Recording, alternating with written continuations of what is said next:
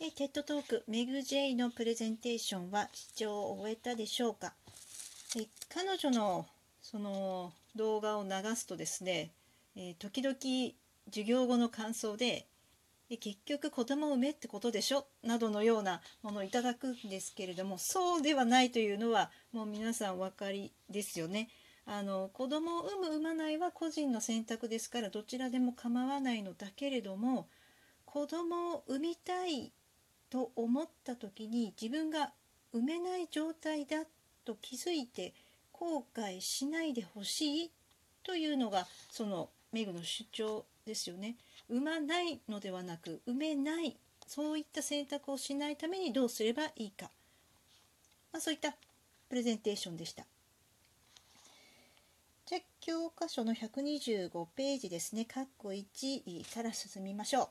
えメグ J は3つのことを DVD じゃない、テッドトークで紹介をしてたんですけども、あの3番目は今回省略しまして、最初の2つについて説明を加えていきます。まずは自己資産、アイデンティティキャピタルを手に入れるです。でこのアイデンティティキャピタルというのは長い時間をかけて身についたその経験やスキル価値のある経験やスキルのことを言います。でこれはですね履歴書に書けるようなもの例えば学歴であったり資格であったりといったものだけではなく例えばその人の話し方とか人柄といった内面的なものも含みます。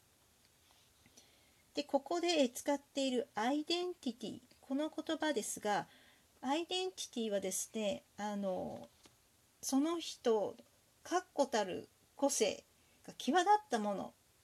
そういった捉え方をされること多々あるんですが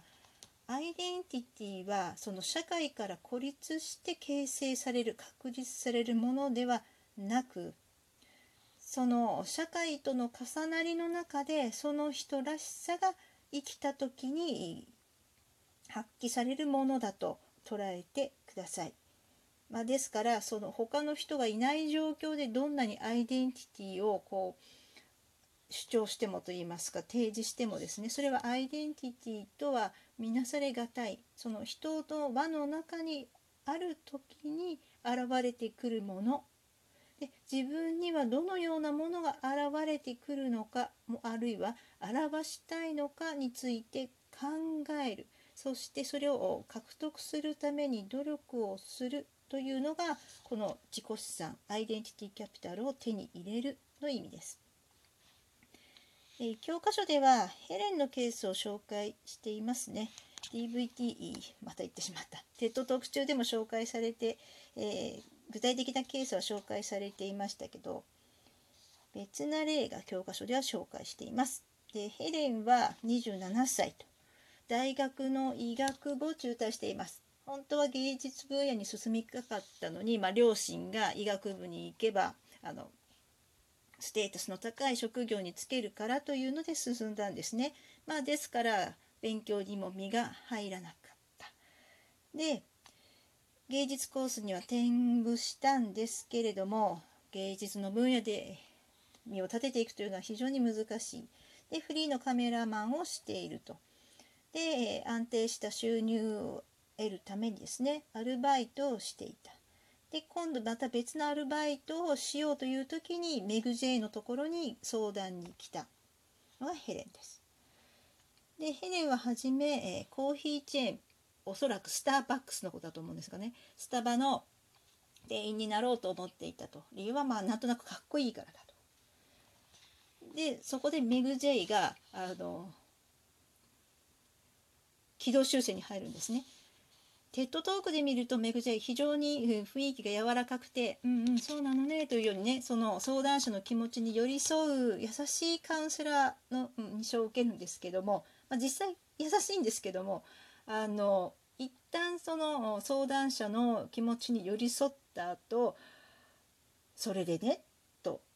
厳しいアドバイスを示します。であの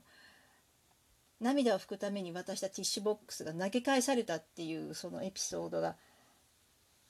あるぐらいですねその彼女のカウンセリングは厳しいですねあの本当のことを言われてしまうのでで本当のことを言われると人間こう辛い立場に置かれますよね。まあ、ですけれどもその若者のためになるということを彼女は提案しています。あのカウンセリングでそのようにですねあのこうしたらいいって具体的なアドバイスするということは今のところあまりないかなあの日本の主流のカウンセリングだともうひたすら聞くそちらの方を重視しますのでその寄り添って寄り添って寄り添ってで最後にその相談者が自分で答えを見つけますよという姿勢の方が多いんですけれどもメグジェーンの場合にはもう当人にこれが必要だと思ったらそれを言うと。で当人が抵抗してもま説得をするわけですね。ね、そのスタバのアルバイトつくっていうことはあなたのキャリアにとってどんないいことがあるの？ヘレ何も言えない。でもう一つ募集していたのがアニメスタジオでの雑用係で。アニメスタジオは芸術の分野には非常に近いけれどもでも雑用係つまりお掃除をしたりとかねコピーを取ったりとかそういった内容なのでクリエイティブな仕事ではない。だからそちらは嫌だと。地味でつまらなそうだからと避けていたんですけどスタバの店員とアニメスタジオの雑用係だったらどっちが自分のキャリアにとってプラスになるか。まだアニメスタジオの方ですよね。と説得されて、まあ、面接を受けに行きます。で残念ながら彼女の履歴書はですね大学中退とその他もろもろですね。あまり魅力的な内容ではなかったんですけど彼女は抜群に人当たりが良かった。で起点も利くしでそういった彼女の内面を評価して採用されると。で一旦採用されるとですねあのその彼女の特性が発揮されましてで中で認められてアニメスタジオの仕事をできるようになってでその半年後には監督のアシスタントという重要な職業あの役割を担うようになったという話です。こういったケースを見ますとああヘレンは運が良かったねと思うかもしれないんですがでも彼女は単に運が良かっただけなのか彼女がそういった幸運にたどり着けたのはこれをしたから絶対にいいことがありますよという保証がない中で先が見えない中で自分の特性が生きるところまた身につけたい資質が得られる場所これを積極的に求めて努力をしたからそうした幸運が訪れたと言えます。で実際にですねいわゆるそのハイステータスの職業に就いた人々にインタビューをしてみると十中八九こうしたですね思いもよらないきっかけによって今の職業に就いていることが分かりました。でそのような思いがけない幸運だけれども自分が一生懸命前向きに努力している中で得られる幸運のことを、ま、計画的偶発性と言います。これはクランボルツを中心に提案されている考え方でクランボルツはですね、えーと、キャリア心理学や経営学の研究者としても有名なので皆さんも他の授業でお名前を聞くことがあるかもしれません。まあ、ですからその単に幸運ではなかったということですね。その何か自分が目指すものに向けて努力をしている時に幸運が訪れるということです。まあ、こういう話を聞くとですね、えー、本当かなと思うわけですけれども